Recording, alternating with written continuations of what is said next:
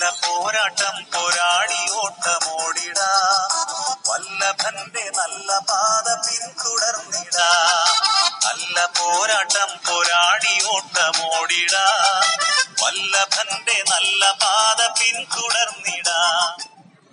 കർത്താവിന്റെ അതിപരിശുദ്ധമായ നാമം വാഴ്ത്തപ്പെടുമാറാകട്ടെ.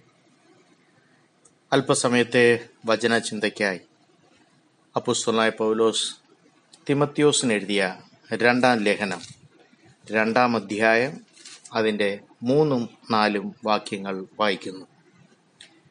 ക്രിസ്തു യേശുവിന്റെ നല്ല ഭടനായി നീയും എന്നോടുകൂടെ കഷ്ടം സഹിക്കാം.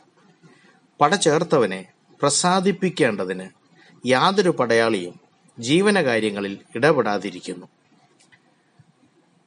നല്ല വചനത്തിനായി ഞാൻ ദൈവത്തെ സ്തുതിക്കുന്നു സ്തോത്രം ചെയ്യുന്നു.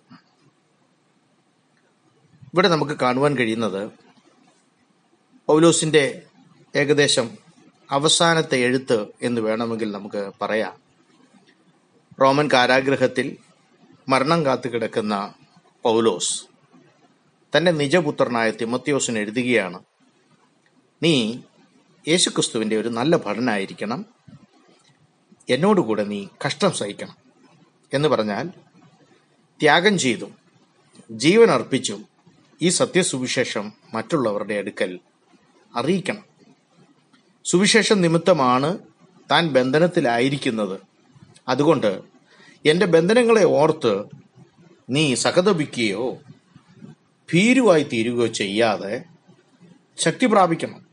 ഏകദേശം അഞ്ച് പ്രാവശ്യം ഈ രണ്ടാം ലേഖനത്തിൽ കഷ്ടം സഹിക്ക എന്ന് നമുക്ക് കാണുവാൻ കഴിയുന്നുണ്ട്.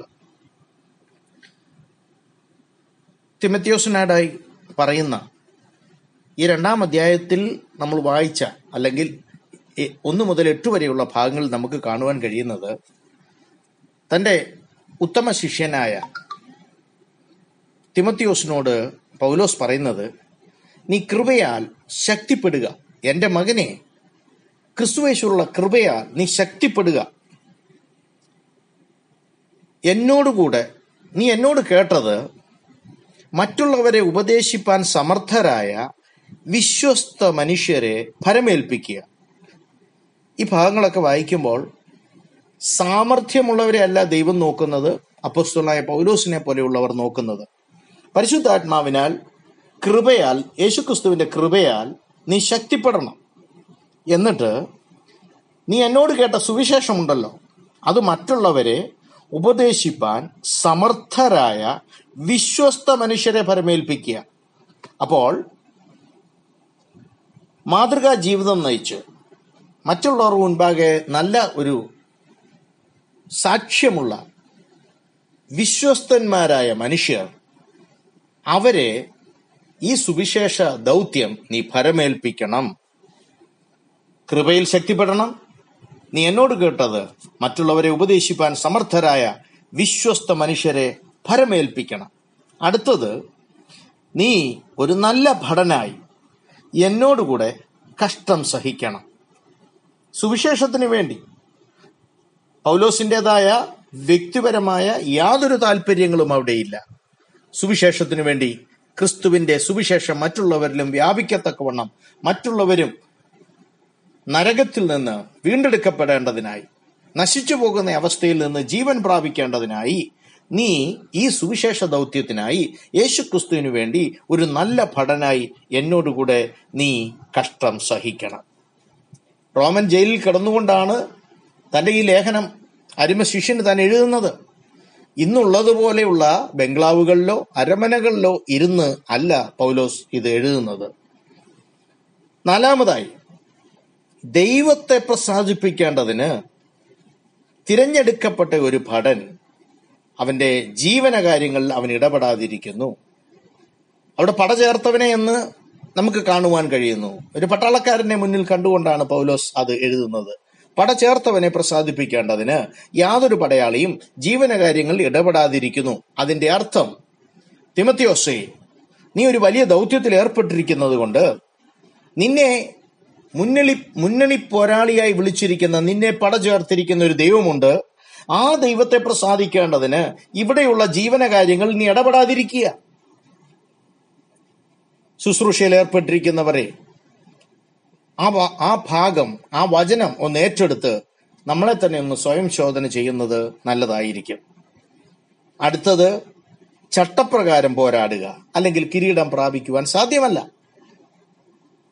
ഒരുത്തൻ മല്ല് കെട്ടിയാലും ചട്ടപ്രകാരം പോരാടുന്നില്ലെങ്കിൽ അവൻ കിരീടം പ്രാപിക്കുകയില്ല എന്ന് പറഞ്ഞാൽ തിമത്തിയോസേ നീ ചെയ്യുന്നത് വചനവ്യവസ്ഥിതമായിരിക്കണം. എന്നെങ്കിലേ കർത്താവ് തന്റെ വിശ്വസ്ത ദാസന്മാർക്ക് വെച്ചിരിക്കുന്ന വാടാത്ത കിരീടം പ്രാപിക്കുവാൻ നിനക്ക് കഴിയുകയുള്ളൂ. അപ്പോൾ എന്റെ സുവിശേഷം നീ എന്നോട് കേട്ടത് മറ്റുള്ളവരെ പരമേൽപ്പിക്കുക എന്ന് പറയുമ്പോൾ അതിന്റെ എട്ടാം വാക്യത്തിൽ പൗലോസ് പറയുകയാണ് ദാവീദിന്റെ സന്തതിയായി ജനിച്ചു മരിച്ചിട്ട് ഉയർത്തെഴുന്നേറ്റ. യേശു ക്രിസ്തുവിനെ ഓർത്തുകൊള്ളുക. അതാകുന്നു എന്റെ സുവിശേഷം. അതിൽ കവിഞ്ഞ് മറ്റൊന്നും പറയുവാനില്ല. ദൈവത്തോടുകൂടെയുള്ള സമത്വം മുറുകെ പിടിക്കാതെ മനുഷ്യനായി താണിറങ്ങി ഈ ലോകത്തിൽ വന്നു. ദാവീദിന്റെ സന്തതിയാകുക എന്ന് പറഞ്ഞാൽ ദൈവത്തിന്റെ ഏകജാതനായിരുന്ന ദൈവത്തിന്റെ അരുമപുത്രനായിരുന്ന ദൈവപുത്രനായിരുന്ന ആദിയിൽ ദൈവത്തോടുകൂടെ ആയിരുന്ന ആ ദൈവപുത്രൻ ഇവിടെ ഒരു മനുഷ്യനായ ദാവീദിന്റെ സന്തതിയായി ജനിക്കുകയാണ്. മരിച്ചു. ഉയർത്തെഴുന്നേറ്റു. ഈ യേശുക്രിസ്തുവിനെ ഓർത്തുകൊള്ളണം. ഇതാകുന്നു എന്റെ സുവിശേഷം. ഈ ഭാഗം വായിക്കുമ്പോൾ എന്നെ ചിന്തിപ്പിച്ചത് അനേക വിശുദ്ധന്മാർ രക്തസാക്ഷികളായി മാറിക്കഴിഞ്ഞ ഒരു കാലം. അതിനുശേഷമാണ് അപ്പുസ്തലനായ പൗലോസ് ഈ ഈ ഭാഗം എഴുതുന്നത്. പൗലോസിന്റെ കൺമുമ്പിൽ വെച്ചാണ് സ്റ്റേഫാനോസിനെ കല്ലെറിഞ്ഞു കൊല്ലുന്നത്. ആ കാലയളവിലാണ് യാക്കോബിന്റെ തലവെട്ടിക്കളയുന്നത്. അങ്ങനെ ഒട്ടനവധി പേരെഴുതി കാണാത്ത വിശ്വാസ വീരന്മാർ വിശ്വാസത്തിന് വേണ്ടി രക്തസാക്ഷികളാക്കി മാറി. പക്ഷേ ഈ വിശുദ്ധന്മാരെ ഓർത്തുകൊള്ളുവാൻ കർത്താവ് കൂടെ പറയുന്നില്ല. അവരോടുകൂടെ പ്രാർത്ഥിക്കുവാൻ കർത്താവ് പറയുന്നില്ല. ദാവീദിന്റെ സന്തതിയായി ജനിച്ചു മരിച്ചിട്ട് ഉയർത്തെഴുന്നേറ്റിരിക്കുന്ന യേശുക്രിസ്തുവിനെ ഓർത്തുകൊള്ളുക. അതാകുന്നു എന്റെ സുവിശേഷം. ദൈവനാമത്തിന് മഹത്വം ഉണ്ടായിരിക്കട്ടെ ആ സുവിശേഷം നീ വിശ്വസ്ത മനുഷ്യരെ ഏൽപ്പിക്കണം. അങ്ങനെയുള്ള ഈ വചനം സംസാരിക്കുവാൻ സാമർഥ്യമുള്ള വിശ്വസ്തന്മാരെ ദൈവം അന്വേഷിച്ചു കൊണ്ടിരിക്കുന്നു. വിശ്വസ്തന്മാർ. തങ്ങളെ ഭരമേൽപ്പിച്ചത് വിശ്വസ്തയോടെ ചെയ്യുന്ന. ഈ ലോകത്തിലെ ജീവനകാര്യങ്ങളിൽ കുടുങ്ങിപ്പോകാതെ അതിനുവേണ്ടി മാത്രം ജീവിക്കാതെ ഉപജീവന മാർഗമാക്കി മാറ്റാതെ സുവിശേഷം സാമർഥ്യത്തോടെ മറ്റുള്ളവരോട് ധൈര്യത്തോടെ പ്രസ്താവിക്കുവാൻ കഴിയുന്ന വിശ്വസ്തന്മാരെ ഈ കാലത്തിൽ ആവശ്യമുണ്ട് ദൈവം അങ്ങനെയുള്ളവരെ അന്വേഷിച്ചു കൊണ്ടിരിക്കുന്നു നമ്മുടെ കർത്താവ് പൗലോസ് പറയുന്നത് തന്റെ ശുശ്രൂഷയെക്കുറിച്ച് പറയുമ്പോൾ തിമത്യോസിന് എഴുതിയ ഒന്നാം ലേഖനം ഒന്നാം അധ്യായത്തിന്റെ പന്ത്രണ്ടാം വാക്യത്തിൽ എനിക്ക് ശക്തി നൽകിയ ക്രിസ്തു യേശു എന്ന നമ്മുടെ കർത്താവ് എന്നെ വിശ്വസ്തൻ എന്നെണ്ണി ശുശ്രൂഷയ്ക്കാക്കിയത് കൊണ്ട് ഞാൻ അവനെ സ്തുതിക്കുന്നു. എന്നെ യേശു കർത്താവ് വിളിച്ചപ്പോൾ ഒത്തിരി കുറവുകളുണ്ടായിരുന്നു. ക്രിസ്തുവിന്റെ സുവിശേഷവുമായി തട്ടിച്ചു നോക്കുമ്പോൾ ഈ സുവിശേഷം പറയുവാൻ യാതൊരു യോഗ്യതയുമില്ലായിരുന്ന ഒരു മനുഷ്യനായിരുന്നു പൗലോസ്. പക്ഷേ കർത്താവ് അദ്ദേഹത്തെ വിളിച്ചു കഴിഞ്ഞപ്പോൾ വിശ്വസ്തനെന്നെണ്ണി ശുശ്രൂഷയ്ക്കാക്കി. ഞാൻ ആമീൻ പൗലോസ് പറയുന്നു ഞാൻ ദൈവത്തെ സ്തുതിക്കുന്നു. അതുകൊണ്ട് അങ്ങനെ വിശ്വസ്തരെന്നെണ്ണി ശുശ്രൂഷയിലാക്കിയിരിക്കുന്ന ഒട്ടനവധി ജനങ്ങൾ ഒട്ടനവധി ദൈവദാസന്മാർ അവരുടെ വിശ്വസ്തത കാത്തുപാലിക്കുന്നു. ആ ഒരു ചോദ്യചിഹ്നമായി നമ്മുടെ മുൻപിൽ ഇരിക്കുകയാണ്. അതുകൊണ്ട് തിമത്യോസെ വിശ്വസ്തന്മാർ ഭൂമിയിൽ കുറഞ്ഞുകൊണ്ടിരിക്കുന്ന കാലയളവ് ലോകസ്നേഹത്തിലേക്കും ജീവനകാര്യങ്ങളിലേക്കും പലർ ഇടപെട്ടുകൊണ്ടിരിക്കുന്ന ഈ കാലയളവിൽ ക്രിസ്തുവേശുവിന്റെ നല്ല ഭടനായി. നീയും ക്രിസ്തുവിന് വേണ്ടി എന്നോടുകൂടെ കട കഷ്ടം സഹിക്കുക. എന്നെ കേൾക്കുന്ന മാന്യമിത്രങ്ങളെ ഈ പ്രഭാതത്തിൽ ദൈവം നിങ്ങളെ ധാരാളമായി അനുഗ്രഹിക്കട്ടെ. വിശ്വസ്തയോടെ ദൈവം ഏൽപ്പിച്ച ചെറിയ ശുശ്രൂഷ ആയിക്കൊള്ളട്ടെ വലിയ ശുശ്രൂഷ ആയിക്കൊള്ളട്ടെ അത് ഉപദേശിപ്പാൻ സാമർഥ്യത്തോടെ വിശ്വസ്ത മനുഷ്യരായി മുന്നോട്ടു പോകുവാൻ കർത്താവ് ഈ വചനങ്ങളാൽ നിങ്ങളെ അനുഗ്രഹിക്കട്ടെ. ആമേൻ ആമേൻ ആമേൻ.